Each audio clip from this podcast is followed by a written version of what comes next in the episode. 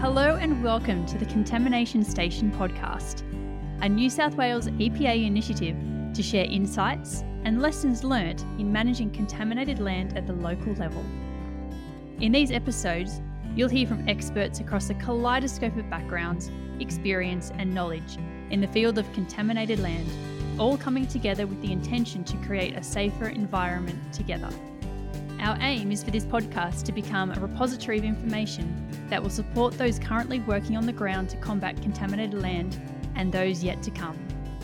So grab your coffee and notebook and settle in for some insightful stories.